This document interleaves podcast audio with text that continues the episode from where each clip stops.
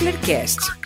Para escutar agora e sempre. As opiniões dos entrevistados neste podcast são próprias e não representam necessariamente as opiniões da Cochlear Limited ou de suas subsidiárias.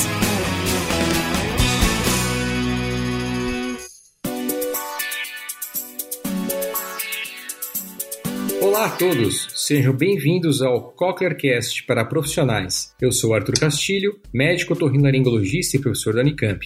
E nesse episódio, contamos com a presença do professor Eduardo Tanaka, que é professor da USP Ribeirão Preto. E ele vai falar sobre implantes auditivos e bilateralidade. Obrigado pela disponibilidade, doutor Eduardo Tanaka, seja muito bem-vindo a este podcast. Olá, Arthur. Estou extremamente feliz de estar aqui com vocês, agradecendo muito a Cochlear Corporation por estar nesse podcast com vocês e para falar um pouquinho da bilateralidade. O prazer é nosso tê-lo aqui.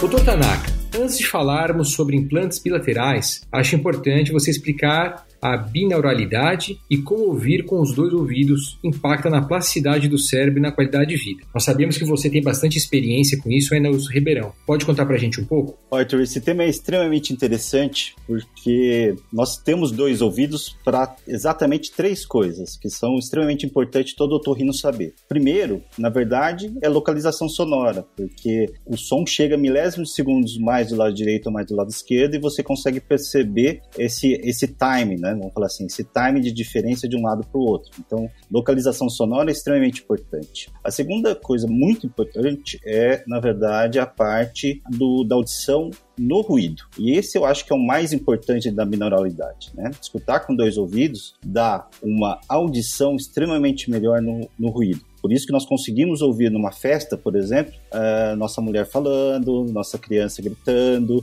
Você sabe exatamente o que está acontecendo com nossos pares e, e, sabe exatamente o que você quer concentrar e consegue ouvir. Então, isso é extremamente importante. E a terceira coisa é que ouvir com dois ouvidos dá uma somação em termos auditivos, que também é muito importante. Escutar, é, ele soma, né? Existe uma somação de mais ou menos uns 5 decibéis quando você está escutando com dois é, ouvidos, né? Quer dizer, é muito importante isso. Na questão da, do nosso dia a dia, o que eu acho, assim, é que é mais melhor e o que eu, uma criança, por exemplo, que está numa, é, numa escola, a escola é muito ruidosa, né? Quer dizer, a nossa vida é muito ruidosa. Então, se você pensar você está escutando apenas com um ouvido, é extremamente complicado nessa questão auditiva do dia a dia, né? Então, escutar com a binauralidade é extremamente importante. Na, questão da plasticidade, os dois ouvindo simultaneamente vão amplificar as vias auditivas centrais e, consequentemente, melhorar muito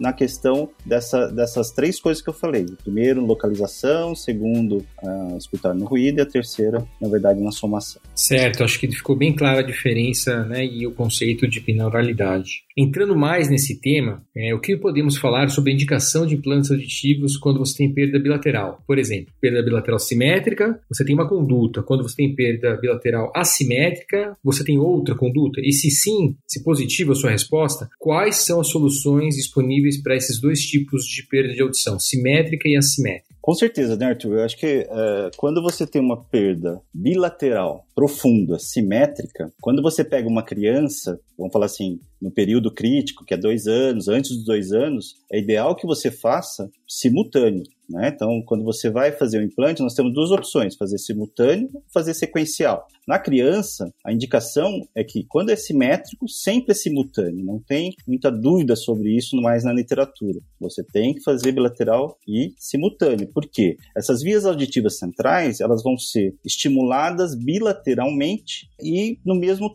time, né? no mesmo tempo. E isso faz com que a nossa, a nossa audição central ela fique muito melhor nessas três, nessas três funções da mineralidade, que seria, de novo, localização, escutar no ruído e somação. Na questão quando é assimétrico, na literatura já está bem mais correto isso também, porque na, na simetria, por exemplo, você tem uma perda moderada de um lado e uma perda um cofótico do outro lado, uma perda severa profunda do outro lado, às vezes o aparelho auditivo dá uma falsa sensação que a pessoa está escutando muito bem de um lado só, mas já tem muitos, muitos papers falando que Quando você só estimula um lado com o ouvido, já sabemos que essa, essas vias centrais vão estar alteradas. Até tem um paper bem interessante da Karen e do Papsen falando exatamente disso, porque quando você só estimula um lado, você vai ter estimulação apenas de um lado do cérebro, e isso vai dar todas essas alterações que eu acabei de falar nessa binauralidade. Então, nas perdas assimétricas, o correto seria cofótico de um lado e perda moderada do outro, é importante às vezes implantar o outro lado. Porque você pensa, não, mas ele está estudando muito bem, acho que não tem tanto problema. Mas a gente sabe que isso provavelmente vai ter problema futuramente, né? Então, o implante, às vezes, nessa parte, quando você tem unilateral, uma perda cofótica, já está bem, assim, o pessoal já está querendo, e, e, perda moderada do outro, né? Vamos falar assim, já está é, meio que estabelecendo-se que o implante coclear do, do lado cofótico é muito importante, às vezes. Em relação, por exemplo, ao tempo. A gente fala implante bilateral. Dá para fazer a qualquer momento implante bilateral em relação ao tempo que os protocolos usam hoje? Como é que a gente lida com isso? Como é que você lida com isso? Qual a idade da, do paciente ideal? Pode fazer com qualquer idade, a qualquer tempo? Como é que vocês uh, veem isso lá na USP Ribeirão e como vocês analisam os protocolos que existem? Qual que é a, conduta? Perfeito. Olha, a gente, no começo da nossa, nossa vida de implantador, de, de fazer implante coclear, vamos falar assim, com mais, com mais afinco, quer dizer, bastante casos, é, vocês lembram que, na verdade, no SUS, só havia liberação para unilateral, e é a grande parte que fizemos no começo, né? E era permitido só fazer de um lado, não era permitido fazer bilateral. E essas crianças estão sendo implantadas agora, né? Porque agora liberou para ser bilateral, não agora, mas um tempo atrás, quando foi liberada a portaria. E o que a gente percebe, né? Quando ela implantou muito cedo, quer dizer, numa idade correta, dois anos de idade, que seja no período crítico, ou um ano de idade, é assim, um ano e meio ou dois anos de idade, e você vai implantar com ela com 10 anos de idade, quer dizer, fez um, uma do primeiro um sequencial com uma diferença de oito anos, é, essa criança nitidamente ela prefere o primeiro implante, implante, ela não gosta do segundo implante, ela prefere muito mais o primeiro implante, exatamente porque esse fez as vias centrais funcionarem mais corretamente. E o que, que já se sabe, assim, isso de novo na literatura, né? É, Sabe-se que quando você implanta um lado, o ideal em criança é que você implante do outro lado, caso necessário, o mais rápido possível. Mas eles viram que até um ano e meio de intervalo, ou um ano, eu acho para mim é um ano no máximo de intervalo. Você está vendo já está funcionando muito bem e a criança não está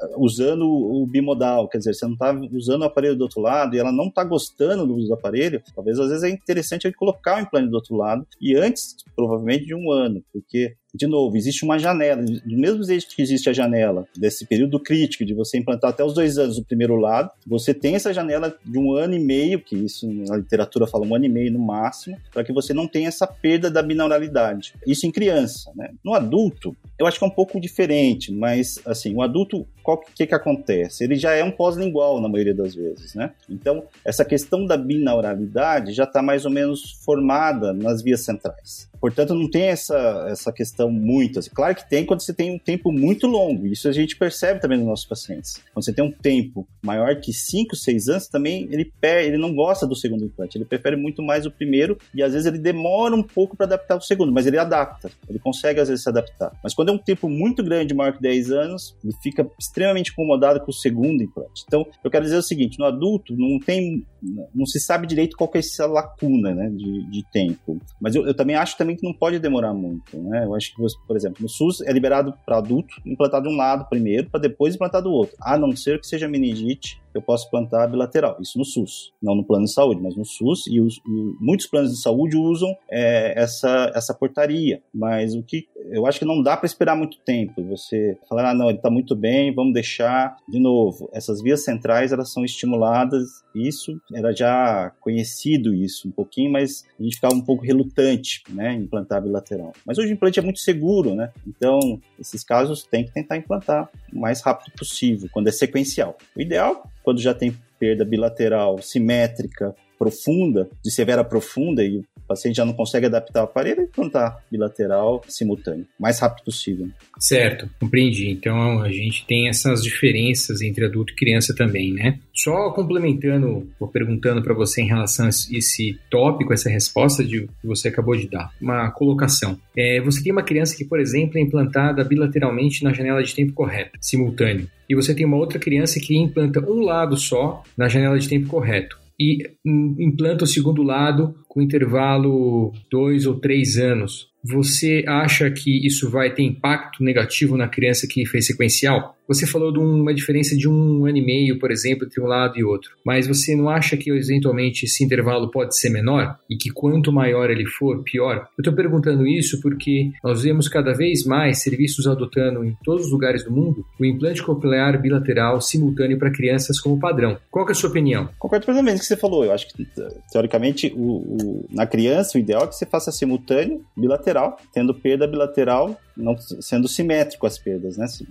Assim, perdas é, bilaterais profundas, né? É, de severa profunda. Mas tem aquelas perdas assimétricas, né? E aí, nesses casos, que às vezes você tem que pensar um pouquinho, pode ser bilateral, né? Teria que ser do lado pior, implantar primeiro, na perda moderada manter o aparelho e na perda do outro lado fazer o implante. Agora, eu concordo plenamente com isso, assim, se você implantou de um lado unilateral e você sabe que o outro lado está evoluindo com a perda, que tem essas perdas progressivas, você tem que implantar o mais rápido possível o outro lado. Né? Não pode ficar esperando muito tempo. E o sequencial, quanto mais rápido, melhor. Eu acho que é uma questão de você é, saber que o implante já está funcionando do outro lado e tentar implantar um outro lado. O que a gente percebe na nossa clínica, assim, que você, acho que você também tem isso, né? Às vezes a mãe fala, não, mas ele já está com uma, assim, ele tem uma audição do outro lado, vamos tentar esperar e vamos ver, mas é, às vezes tem uma perda de um lado. Por exemplo, sábado eu vou fazer um implante agora de uma criança que tem uma perda total de um lado, total não. Ele é severa profunda do, do outro, de um lado e no, no Bera, por exemplo, está dando mais ou menos 50 50 decibéis, mais ou menos 60 decibéis. E a criança não está evoluindo com a fala. Ele usou aparelho, tentou usar aparelho um tempo, ele está com um ano agora, e não está evoluindo. Então, é caso a caso isso, né?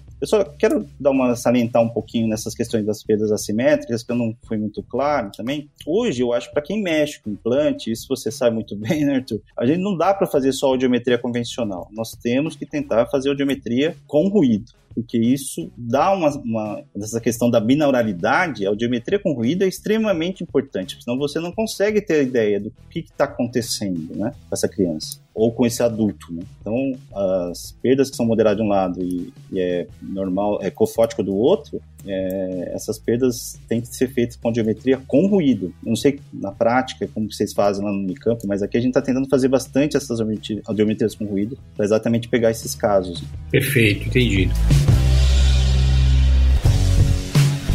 Cochlearcast, para escutar agora e sempre. Então, falando agora de barra, de prótese de ancoramento ósseo, existe também janela de oportunidade com implante contralateral? Como é que é isso para criança e para adulto? Porque a gente sabe que as próteses de ancoramento ósseo estão no SUS também e nós podemos fazer bilateral nas malformações congênitas. Lá na USP Ribeirão nós sabemos que vocês têm bastante experiência com isso. Como é que vocês fazem isso lá? Então, é, por exemplo, se eu pegar uma, uma Trichon Collins ou uma estenose bilateral, né, não, não sindrômica, vamos falar assim, uma estenose bilateral em criança, o ideal é sempre fazer bilateral simultâneo também. Não é para fazer de um lado depois fazer do outro. É mesmo, vale a mesma coisa que é para o implante, né? Vale a mesma regra, os mesmos, os mesmos é, diretrizes que tem no implante. O ideal em criança sempre bilateral. Né? Em adulto, também é bilateral, desde que, por exemplo, você tem cavidades mastoídeas bilateral com perdas, é, vamos falar, condutivas ou mistas que não ultrapassam 60 decibéis na óssea. Você sabe que não tem uma diferença, não pode ter diferença muito grande na parte é, da óssea. Né? Um lado, por exemplo, não pode ter muita diferença do outro lado, tem que ser mais ou menos simétrico. Essa diferença não pode ultrapassar, no meu ponto de vista, 15 decibéis. não sei, assim, 15 decibéis acho que é o limite. Quando ele é muito simétrico, em criança, bilateral, simultâneo. O, o barra, ele tem uma grande vantagem, teoricamente, do implante, porque eu consigo fazer testes também. Agora, crianças muito pequenas, né, até 5 anos, tem que colocar o softband ou sound arc, né, vamos falar assim, alguma coisa que estimule antes de você implantar o definitivo. Agora, a Cochlear vai lançar o Óssea, que sinceramente vai ser um, um, grande benefício, porque ele vai ter um, uma melhora, eu acho que na parte aguda, né, que a gente não tem é, nesses, nos barras convencionais, não dá uma melhora tanto na, nas frequências agudas, né? E esses pacientes, eles, eles têm muito gap no agudo. E todo mundo sabe que perda no agudo dá muita alteração de discriminação. Então, é, quando a gente pega uma, uma criança é, que tem trichocolis, por exemplo, que que é, qual que é a conduta, né? Então, estenose bilateral, melhor é colocar um, um, um estimulador, vamos falar assim, com o Sound Arc, por exemplo, né? E vai deixando mais ou menos até os 5 anos de idade. Com 5 anos de idade se faz uma tomografia. Nessa tomografia se vê a espessura do osso, o osso estando bom, implantar bilateral, bilateralmente. E de preferência, um, um, implante que eu consigo fechar o máximo de frequência possível. Então, sinceramente, o ósseo acho que vem para fechar essa parte aí, que é uma parte aguda que é muito importante, né? Em adulto, existe muito, assim, que a gente mais faz em adulto não é a estenose, é mais as cavidades, né? Nas cavidades tem uma diferença, porque às vezes você tem, vamos falar assim, diferenças muito grandes da óssea porque eu tenho uma gravidade que às vezes perdeu mais a óssea e a outra não. Geralmente a gente escolhe a óssea que está melhor para implantar primeiro. Quando essa diferença não é tão grande, mais do que 15 decibéis, pode ser implantado bilateral. Não tem tanto problema a bilateralidade. No SUS não pode, né, essa, esses tipos de, de cirurgia, mas é, teoricamente é isso que está preconizado para a gente fazer nas clínicas, né? Eu acho que é muito importante isso. Então, quanto mais bilateral for a nossa audição, melhor, muito melhor. Não tem nem dúvida disso. Te respondi, Arthur? Sim, super bem respondido. Ficou bem clara a diferença e como vocês conduzem a indicação de prótese de ancoramento ósseo. Um caso para a gente debater rapidamente. Uma criança que nasce surda de um lado e que tem uma perda moderada do outro. Ela vai usando aparelho de amplificação do lado moderado e do lado que está surdo, ela nunca usou nada. Só que com a evolução, lá com 10 anos de idade, essa paciente perde completamente a audição do lado que ela usava o aparelho de amplificação e ela se torna uma criança com perda profunda bilateral. E aí, você faz implante bilateral, unilateral, sequencial, simultâneo, não faz? O que, que você faz? Essa pergunta é excelente, né? Porque isso é o nosso caso do nosso dia a dia, às vezes, né? Que são as perdas progressivas, unilaterais, que é perda unilateral do aparelho, e perda progressiva da audição. O que, que é muito importante a gente saber nesse caso? O lado que não foi usado o implante, eu já disse uma vez aí, mas eu vou repetir, assim, você não está estimulando, porque ela tem perda profunda, né? Então nunca usou um aparelho auditivo naquele lado que é cofótico, por exemplo, nunca usou. Então as vias centrais não estão estimuladas desse lado. Não adianta você tentar fazer o implante desse lado, só desse lado, porque você fala, não, eu vou tentar colocar um binaural, mas o que, que adianta numa criança de 10 anos que está falando que o aparelho não está mais adiantando do outro lado? E você colocar um implante só do lado que é cofótico e deixar o aparelho do outro lado, mas ele já está falando que já não está adiantando. E você vai estimular uma via central que não é bem estimulada. Esses casos, na minha opinião, tem indicação precisa de colocar um implante bilateral, só que com uma ressalva, né? É muito importante nesses casos fazer uma audiometria com ruído, porque você fica mais seguro em implantar. Porque quando você faz uma audiometria convencional, nesses casos, às vezes vem uma discriminação relativamente boa, por exemplo, 70, 80 decibéis do lado ouvinte. Só que a criança está no silêncio. Isso não é o nosso dia a dia, né? Então está no silêncio, você está repetindo palavras monossílabas que seja, mas põe um ruído para ela, para você ver o tanto que isso despenca. Por quê? Porque na verdade você não tem mais essa questão central do que foi falado, assim, dessa binauralidade. Então, assim, ela só está escutando de um lado e esse lado já está falhando muito e você põe um ruído, o ruído acaba com essa audição e se você colocar desse lado ruim, provavelmente não vai dar um bom resultado. Né? No, desculpa, se colocar do lado cofótico, perdão. Então, na minha opinião, nesse caso, eu acho que tem que colocar bilateral e simultâneo. Mas uma audiometria com ruído é muito importante nesses casos. Por isso que eu acho que quem mexe com implante é muito importante treinar as fonos que trabalham com a gente, que faz nossos testes, essas audiometrias com ruído. Porque te dá mais segurança para você colocar um implante. Perfeito, sim. É que tem alguns médicos que optam por condutas de implantar unilateral, tem outros que fazem bilateral, como você está contando, mas é super bom debater com essa temática. E agora, para nossa última pergunta, aproveitando esse gancho, conta para nós um caso de bilateralidade que te marcou ao longo desses anos de experiência com implantes auditivos, principalmente aí na USP Ribeirão Preto. Nós temos um caso aqui bem interessante, Arthur, que na verdade foi feito mais ou menos há cinco anos atrás, que é até uma filha de uma anestesista daqui, e nós implantamos ela muito cedo, com sete meses de idade. Então ela chegou muito cedo para gente, com sete meses de idade, mãe médico, pai médico e era uma perda genética, né? Teoricamente. Foi feito até um painel e deu, deu GJB2, uma perda genética. E esses casos, é, esse caso foi implantado bilateral, né? Com sete meses de idade. Hoje a criança está com cinco anos, é, excelente, ela está, assim, é, estuda em escola normal, fala normal, tem uma localização sonora perfeita na escola. A mãe fala que ela é super boa, assim, tá super bem na escola, né? Então isso é uma felicidade para qualquer médico, eu acho, assim. Né?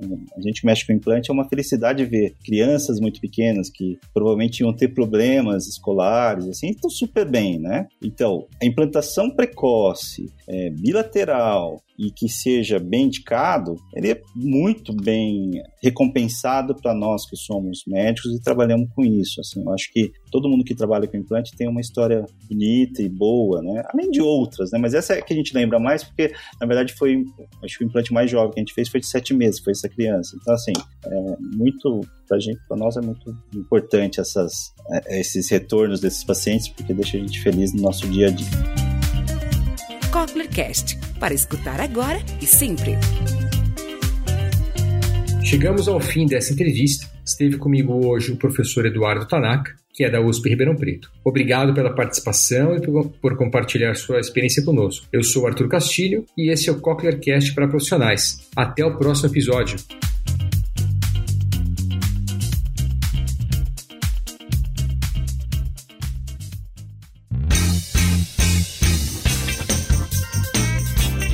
Cochlearcast para escutar agora e sempre. Esse material é destinado a profissionais de saúde. Se você for um consumidor, consulte seu profissional de saúde sobre os tratamentos para perda auditiva. Os resultados podem variar e o seu profissional de saúde irá aconselhá-lo sobre os fatores que podem afetar o seu resultado. Leia sempre as instruções de uso. Nem todos os produtos estão disponíveis em todos os países. Entre em contato com o representante local da Cochlear para obter informações sobre o produto.